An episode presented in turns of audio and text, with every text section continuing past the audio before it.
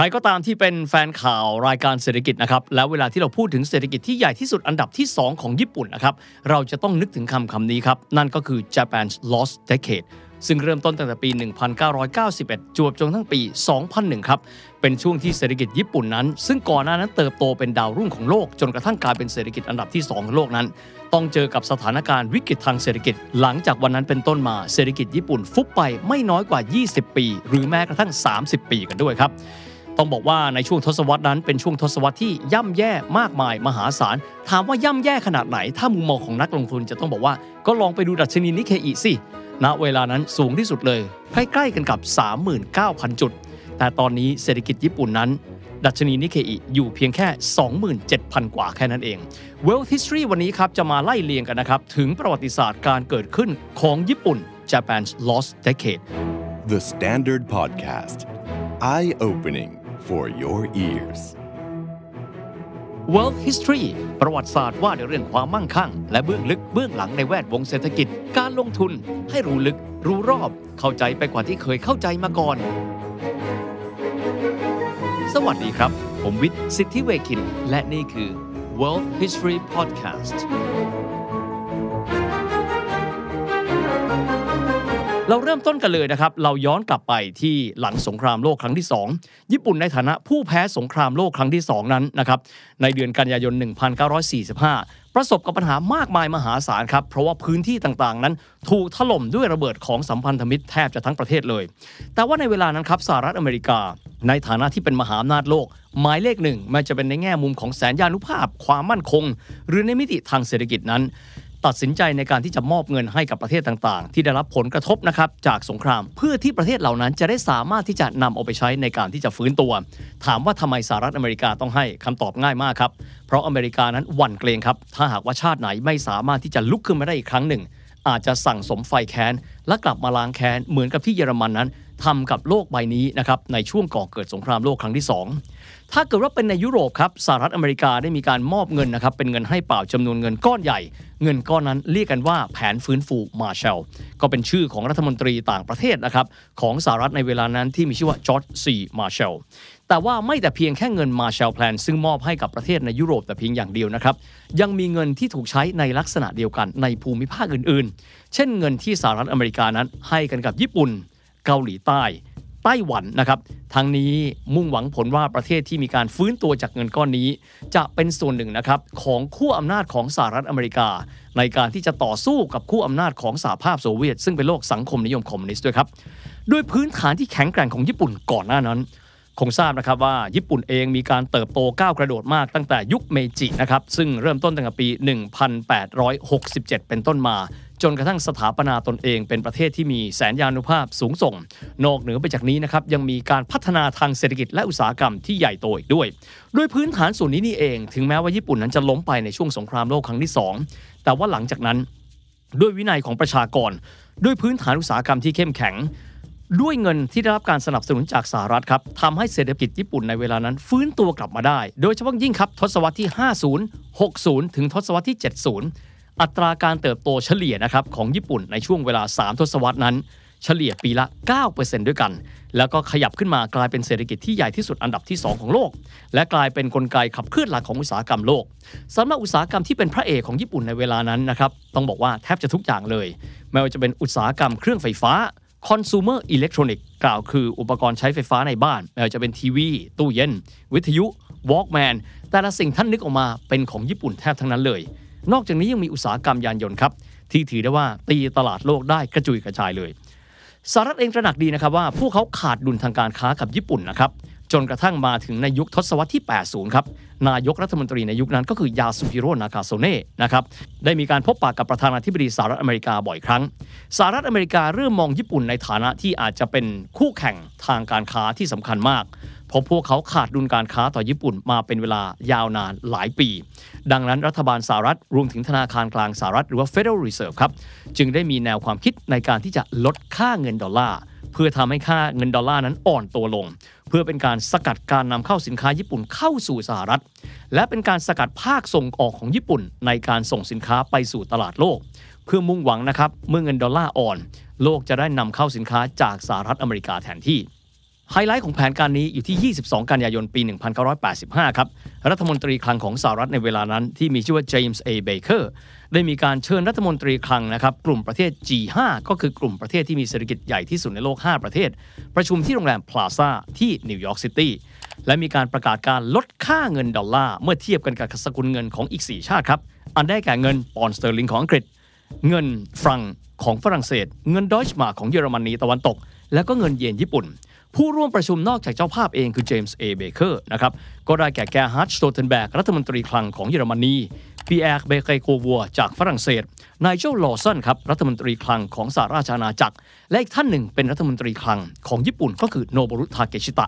แน่นอนนะครับว่าอเมริกาเชิญทั้ง 4 คนเข้าไป เพื่อที่จะแจ้งให้ทราบ ไม่ได้มีความต้องการในการขอฉันทานุมัติแต่อย่างใด4ชาติที่เหลืออยู่ไม่สามารถที่จะทัดทานได้ครับ ผลก็คือค่าเงินดอลลาร์นั้นอ่อนค่าลง โดยเฉพาะเมื่อเปรียบเทียบกันนะครับกับเงินเยนญี่ปุ่น ซึ่งภายในเวลาไม่กี่เดือนเท่านั้นเองครับ ค่าเงินดอลลาร์อ่อนค่าลงเมื่อเทียบกับเงินเยนถึง 50%แน่นอนว่าส่งผลกระทบมหาศาลต่อศักยภาพการส่งออกของสินค้าญี่ปุ่นสู่ตลาดโลกในแง่อุตสาหกรรมครับญี่ปุ่นเองจำเป็นต้องมีการเร่งการย้ายฐานผลิตนะครับจากประเทศตัวเอง ไปยังประเทศอื่น ๆ ที่มีต้นทุนต่ำกว่า ทั้งนี้เพื่อที่ต้องการที่จะลดผลกระทบ จากเงินเยนที่แข็งค่าขึ้นจากการประชุม Plaza Accord ในครั้งนั้น ส่วนประเทศไทยเราเองครับขอติ่งไว้นิดหนึ่งนะครับ เป็นหนึ่งในประเทศที่รับอานิสงจากการย้ายฐานการผลิตจากญี่ปุ่น อยู่เยอะพอสมควร จากวันนั้นสู่วันนี้ก็ประมาณ 4 ทศวรรษแล้วครับ ธนาคารกลางญี่ปุ่นในเวลานั้นรวมถึงรัฐบาลครับ เล็งเห็นนะครับว่าปัญหาที่จะเกิดขึ้นนั้นคืออะไร ดังนั้นผู้ว่าการธนาคารกลางญี่ปุ่นในเวลานั้น ที่มีชื่อว่าซาโตชิซุมิตะ ได้เริ่มต้นนโยบายการผ่อนคลายทางการเงินอย่างมหาศาลครับ ทั้งนี้เพื่อต้องการอัดฉีดสภาพคล่องเข้าไปสู่ระบบ กระตุ้น sector อื่นๆ เพื่อเป็นการชดเชยการหดตัวของภาคการส่งออก การลดอัตราดอกเบี้ยต่อเนื่องตรงนี้เองครับทำให้ต้นทุนทางการเงินของญี่ปุ่นเองทั้งประเทศเนี่ยลดต่ำลง บริษัทยักษ์ๆของญี่ปุ่นนะครับวาณิชธนกิจเอง หรือแม้กระทั่งนักลงทุนรายย่อย จึงนิยมเอาเงินกู้ที่ตัวเองกู้กับสถาบันการเงินเนี่ยไปลงทุนกับอสังหาริมทรัพย์ และหลักทรัพย์ เช่น หุ้นเป็นต้น ในช่วงปี 1984 ถึง 1989 นะครับ ในแน่ของการบริหารแล้ว ญี่ปุ่นในเวลานั้นนะครับ อยู่ภายใต้การบริหารของโนบรุทาเกชิตะ ซึ่งก่อนหน้านั้นก็คือรัฐมนตรีคลังที่เขาไปร่วมการประชุม Plaza Accord นะครับ ต่อมาท่านก็ก้าวมาเป็นนายกรัฐมนตรี โดยในช่วงเวลาของเขาราคาอสังหาริมทรัพย์ของญี่ปุ่น เร่งตัวไป 3 เท่าตัวในเวลาแค่ 4 ปีเท่านั้นเอง มูลค่าอสังหาริมทรัพย์ของญี่ปุ่นนะครับถือว่ามีขนาดใหญ่กว่าภาคอสังหาของสหรัฐเนี่ยสามเท่าตัว ฟังแบบนี้ท่านคิดดูแล้วกันว่า ญี่ปุ่นมีขนาดเล็กกว่าประเทศไทยซะอีก ในขณะที่สหรัฐนั้นใหญ่กว่าประเทศไทยประมาณ 10 กว่าเท่า แต่ว่าภาคอสังหาริมทรัพย์ของญี่ปุ่น กลับมีขนาดใหญ่กว่าภาคอสังหาริมทรัพย์ของสหรัฐอเมริกาคำตอบง่ายๆครับเมื่อมีการอัดฉีดสภาพคล่องเข้าไป ราคาอสังหาริมทรัพย์เพื่อเก็งการเก็งกำไรนั้น สูงขึ้นมาด้วย เราลองไปดูนะครับในช่วงเวลานั้น หันมามองที่ตลาดหุ้นกันบ้าง ดัชนีนิเคอีในปี 1985 นะครับอยู่ในระดับที่ประมาณ 15,000 จุด ปรับตัวขึ้นไป 2 เท่ากว่านะครับไปอยู่ที่ all time high ที่ประมาณ 38,000 กว่าจุดในปี 1989 ทีนี้ครับถ้าจะลงทุนหลายท่านบอกว่า งั้นขอไปดูได้ไหม PE ratio นั้นเป็นที่เท่าไหร่ ทั่วโลกในเวลานั้นประเทศที่พัฒนาแล้ว PE ratio นะครับของตลาดหุ้นประเทศอื่น ๆ อยู่ที่ประมาณ 14-15 เท่า ในขณะที่ญี่ปุ่นในช่วงเวลานั้นครับ ปี 85 ถึงปี 89 PE ratio สูงถึง 60 เท่าตัว บริษัทยักษ์ใหญ่ของญี่ปุ่นครับไม่ว่าจะเป็นเซกเตอร์ใดก็ตาม ยานยนต์ ไฟฟ้า ธนาคาร มีสัดส่วนของกำไรนะครับที่มาจาก capital gain รวมถึงการเก็งกำไรในอสังหาริมทรัพย์ถึง 50%ครับ มีความหมายว่ากำไรของบริษัทญี่ปุ่นมาจากเรื่องของการ speculation การเก็งกำไร ทั้งอสังหาและหุ้น มีอีกเพียงแค่ครึ่งเดียวของกำไรเท่านั้นละครับที่มาจากผลิตภาพที่แท้จริง ถือได้ว่าเป็นช่วงที่มีความเฟื่องฟูมหาศาลของเศรษฐกิจญี่ปุ่น จนฝรั่งเขาพูดครับว่า เงินที่คนญี่ปุ่นใช้ในเวลานั้น ในการเดินทางออกไปเที่ยวต่างประเทศ เข้าร้านแบรนด์เนมหรูถือกล้องถ่ายภาพไปถ่ายยังจุดต่างๆ ทั่วโลก ส่วนหนึ่งเลยมาจากการเติบโตของเศรษฐกิจญี่ปุ่นในช่วงนั้น ในแง่ของ GDP ครับ พวกเขายังเติบโตด้วยโมเมนตัมเดิมที่ประมาณ 5%ต่อปี ทั้งทั้งที่เศรษฐกิจของพวกเขามีฐานในการเติบโตที่ใหญ่มโหฬารอยู่แล้ว การเติบโตปีละ 5%ไม่ธรรมดาครับ แต่แล้วครับเมื่อทุกอย่างมันเป็นเพียงแค่ฟองสบู่จากการเก็งกำไร เป็นแค่ฟองสบู่ที่ข้างในนั้นตะติ้งโหนงไม่มีอะไรเลย ในที่สุดครับในปี 1990 ธนาคารกลางญี่ปุ่นหรือว่า BOJ ตระหนักแล้วนะครับว่า หากต้องการที่จะรักษาเสถียรภาพทางเศรษฐกิจของญี่ปุ่น นะครับจำเป็นต้องมีการปรับขึ้นอัตราดอกเบี้ยอย่างรวดเร็วเพื่อลดความร้อนแรงทางเศรษฐกิจ รวมถึงลดบรรดาปรากฏการณ์ฟองสบู่ที่เกิดขึ้นทั้งในหุ้นและอสังหาริมทรัพย์ จากการส่งสัญญาณในครั้งนั้นครับ ราคาอสังหาริมทรัพย์กลับสู่จุดเดิม ก็คือลดตัวลงไป 3 เท่าอย่างรวดเร็ว ตลาดหุ้นสุดหวบลงไปจาก 38,000 กว่าจุด ลดลงเหลือแค่15,000 กว่าจุดภายในเวลาอันสั้น ไม่น่าต้องถามนะครับว่าในกรณีแบบนี้ ผู้ที่ถือครองสินทรัพย์ดังกล่าวเอาไว้จะมีสภาพอย่างไร ดังนั้นคำว่า lost decade หรือทศวรรษที่สูญหาย แท้จริงเริ่มต้นขึ้นนะครับ เมื่อมีการปรับขึ้นอัตราดอกเบี้ยของ BOJ ในปี 1991 จากนั้นเศรษฐกิจญี่ปุ่นซบเซาลงมาอีก 10 ปีต่อมา จนกระทั่งถึงปี 2001 แต่บางที่บอกว่าจะสิ้นสุดจริง ๆ ก็ปี 2003 สำหรับอัตราการเติบโตเศรษฐกิจในช่วงเวลาดังกล่าวครับ ถึงแม้ว่าจะประสบปัญหากับภาวะฟองสบู่เกือบแตกนะครับ เศรษฐกิจของพวกเขาพอเติบโตได้บ้าง แต่ในอัตราที่ต่ำมากคือปีละ 1.14%เท่านั้นเอง หลังจากนั้นครับในช่วงทศวรรษที่ 2000 ครับ เมื่อเศรษฐกิจสหรัฐและยุโรปนั้นเจอกับปัญหาซับไพรม์ในปี 2006 2007 และ 2008 ญี่ปุ่นเองจึงขาดแรงส่งไปอีกระลอกหนึ่ง หลังจากนั้นครับเหตุการณ์สึนามิที่พังทลายโรงไฟฟ้านิวเคลียร์ฟุกุชิมะไดอิจิในปี 2011 ก็ทำให้ญี่ปุ่นนั้นเจอปัญหาใหญ่อีกหนึ่งระลอกด้วย จนหลายคนบอกนะครับว่าจากวันนั้นสู่วันนี้ ญี่ปุ่นยังไม่ฟื้นตัวจากการตัดสินใจที่ผิดพลาดหลังจาก Plaza Accord เลยด้วยซ้ำจริง ๆ บางคนใช้คำนี้ครับ มันไม่ใช่แค่ lost decade แต่มันเป็น the lost decades กล่าวคือทศวรรษหลายทศวรรษที่หายไป 20 ปี 30 ปี จากเดิมในปี 1989 ครับ บริษัท 50 บริษัทที่มีมูลค่าทางการตลาดใหญ่ที่สุด คือมี Market Cap สูงที่สุด 50 อันดับแรก มีบริษัทญี่ปุ่นถึง 32 บริษัท แต่เชื่อไหมครับ จากวันนั้นสู่วันนี้ ญี่ปุ่นมีบริษัท Top 50 Company หากมองในแง่ของ Market Capitalization เหลือเพียงแค่ 2 บริษัทเท่านั้นเอง